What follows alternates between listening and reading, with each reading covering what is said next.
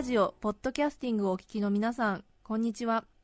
安住紳一郎の日曜天国アシスタントディレクターの刈谷陽子です。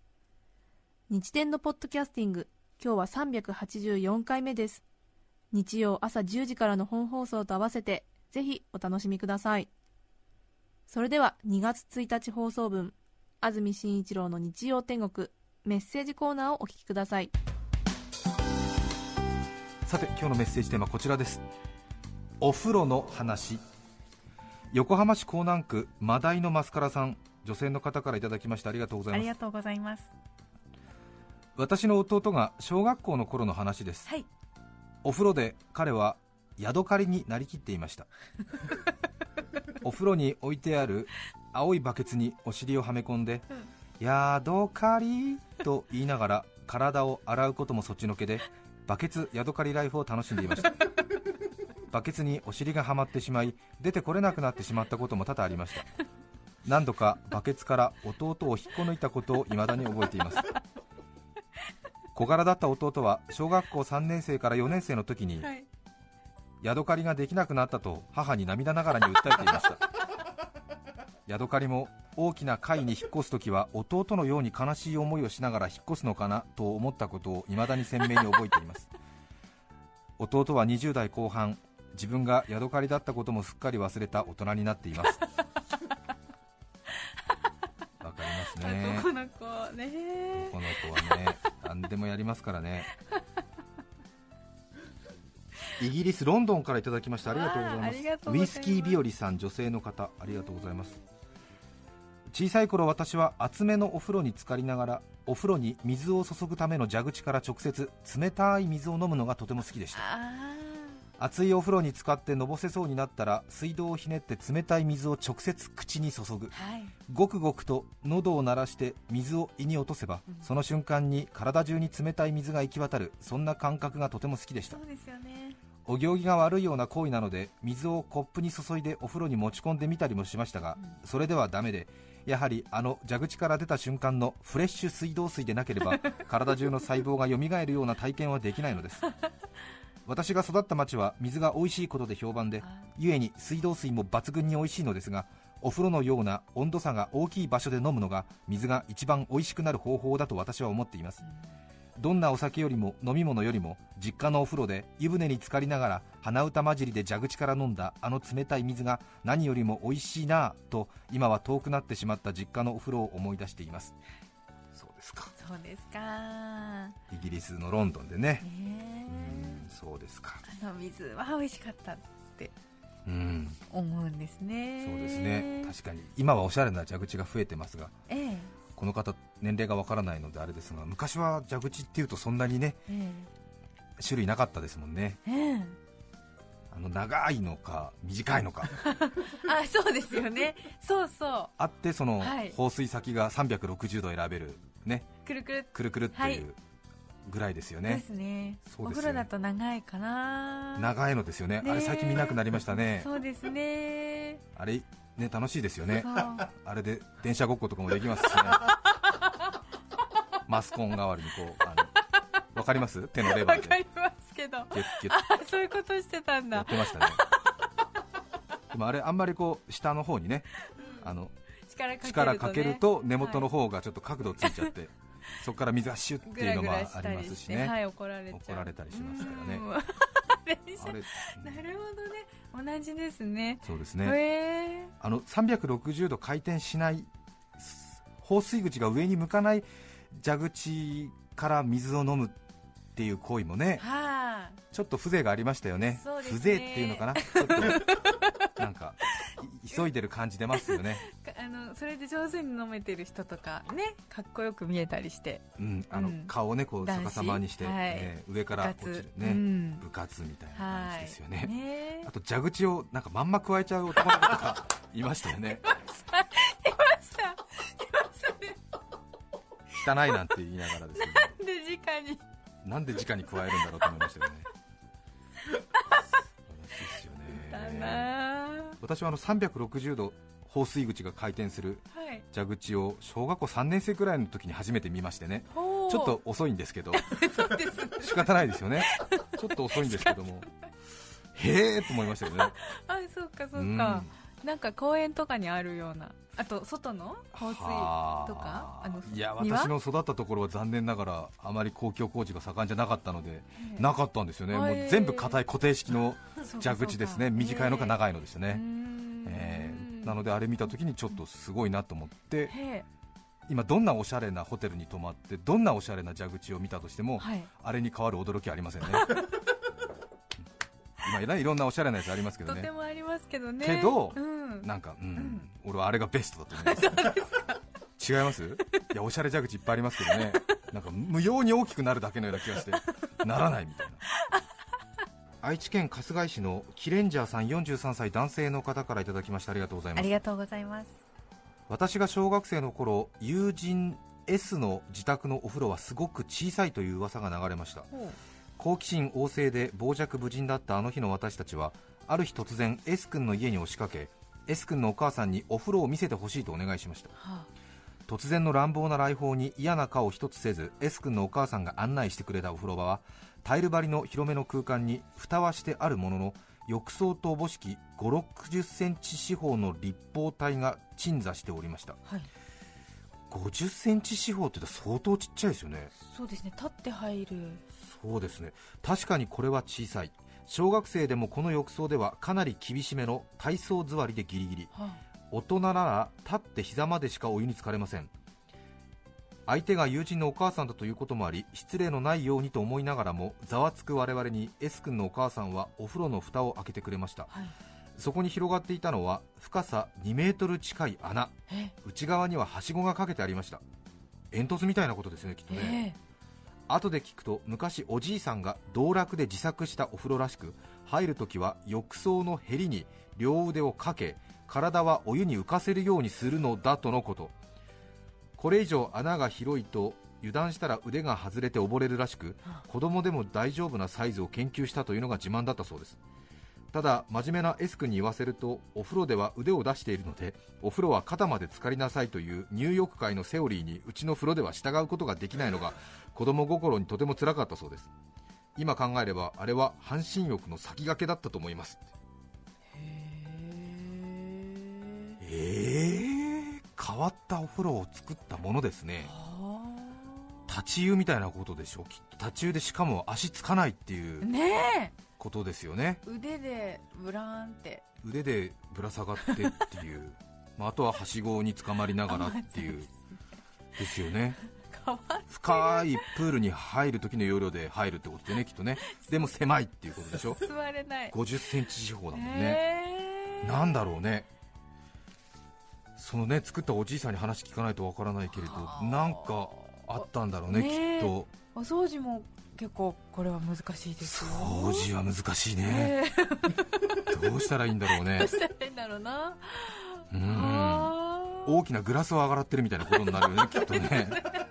まさに。お風呂の線はやっぱりそこにあるのかな。そうですね。へえ。八王子市の緻密なはちみつさん22歳男性の方ありがとうございます。ありがとうございます。小学校の修学旅行での話です。修学旅行ではクラス単位でお風呂に入りました僕がシャンプーをしていると隣にいた友達の高山くんがリンスを使っていました。はい。僕はリンスを使ったことがなくこんな機械だから使ってみようと思いました。はい。そしてリンスを手に取りシャンプーのように泡立てようとすると全然泡立ちませんでした。はい。僕は取った量が少なかったのかなと思いさっきよりも多めに取り頭につけてみましたが、はい。またもや泡立ちません。うん。すると隣の高山くんがすごい髪の毛に気を使ってるんだねと言いました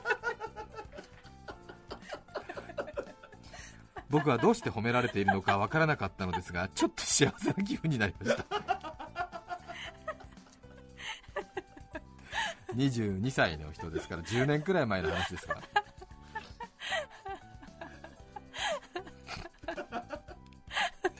ちょっとねリンスを2回付けしたみたいな感じになっちゃった。ですね。うん。あとはこうなんかねリンスを手に取って少し馴染むような感じでね ちょっとこうえーええ。広げてみたいな。均均一にしてから、うん。まあ、紙に乗せて。乗せて結構丁寧にね揉み込む感じになったように高山君から見えたんだろうねきっとね。ああすごい揉み込んでるみたいな。そしてもう一回やったから隣の高山君がすごい髪の毛に気を使ってるんだね僕はどうして褒められてるのかわからなかったのですがちょっと幸せな気分になりましたいいですね。何事もね。私の記憶が正しければリンスは昔洗面器に一度溶いてから髪につけたものですけれどもね。ありました、えー、ねあれは一体何だったんでしょう そういうものだった。そうでしたね、はい、静岡市のまたたび夫人さん女性の方ありがとうございますお付き合いしていた彼と初めて外泊で露天風呂付き客室のある宿へ行きました。若かったこともあり混浴する気満々だった私は先に入ってるから後で来てもいいよと彼に言って体を洗いトドのように湯船にどっぷりと使っていました。そしてほどなく彼がやってきました。しかしわーい混浴だと満面の笑みでかけ湯もせずいきなり湯船に入ってこようとするではありませんか。私は戦闘育ちですちょっと待て。普通体を洗ってから湯船入るような。100歩譲ってもかけ湯してから湯船入るような。しかし彼はひょうひょうとした態度を変えずそんな固いこと言わなくてもいいじゃん。となおも湯船に入ろうとしたのです、それまでどっぷり湯に浸かり体が温まっていた私の血液は一瞬にして頭まで上りバッチーンじゃこの野郎全裸の彼をぶっ飛ばしてから光の速さで服を着後腐れのないように部屋代金の半額分を机の上に置きそのまま一人で帰りました。あれ以来誰とも混浴はしていません。基本的に潔癖症なんだと思います。静岡のまたたび夫人さん女性の方。ねいいです気合入ってますね。気合入ってるっていうかむしろねやりすぎて怖いなっていう感じありますけれども すでにその温泉旅行自体を取りやめるぐらい嫌だったんですね。嫌だったんですね。嫌だったんですね。わかりますよ。なるほどね。新宿区のみなてるさん30歳男性の方ありがとうございます。ありがとうございます。小さい頃湯船の蓋を完全に閉めてお風呂に隠れる遊びをしていました。その頃の実家のお風呂の蓋は巻き寿司のように巻き取るタイプのものだったのですが、うん、その巻き寿司を広げバラッと広げながらお風呂の内側に入る瞬間が忍者みたいでなんかかっこよかったのです完全に蓋が閉まったお風呂の中ではお湯から顔の表面だけを出した私がいます、はい、それから特に何をするわけでもなく そのままじっと静かにしています。